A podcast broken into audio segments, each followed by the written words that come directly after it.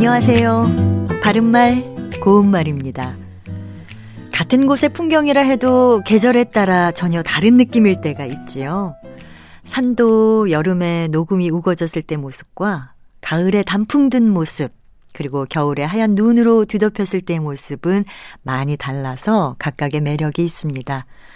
이와 같이 비교 대상의 성질이나 모양, 상태 같은 것이 아주 다르다고 할 때 판이하게 다르다라고 표현하는 것을 종종 들을 수 있습니다. 그들은 형제지만 생김새는 판이하게 다르다 같이 말이지요. 그런데 판이하다란 말의 한자를 보면 두 번째 음절에 다를 이자를 씁니다. 그래서 이미 그 표현 자체에 다르다라는 뜻이 포함되어 있다는 것을 알 수 있지요. 그러니까 판이하게 다르다라고 하면 다르다는 표현을 중복해서 사용하게 되는 것이니까 올바른 표현이라고 하기는 어렵습니다. 서로 차이가 많이 나고 다르다는 것을 나타낼 때는 그냥 판이하다 또는 아주 다르다 정도로 표현해도 충분합니다.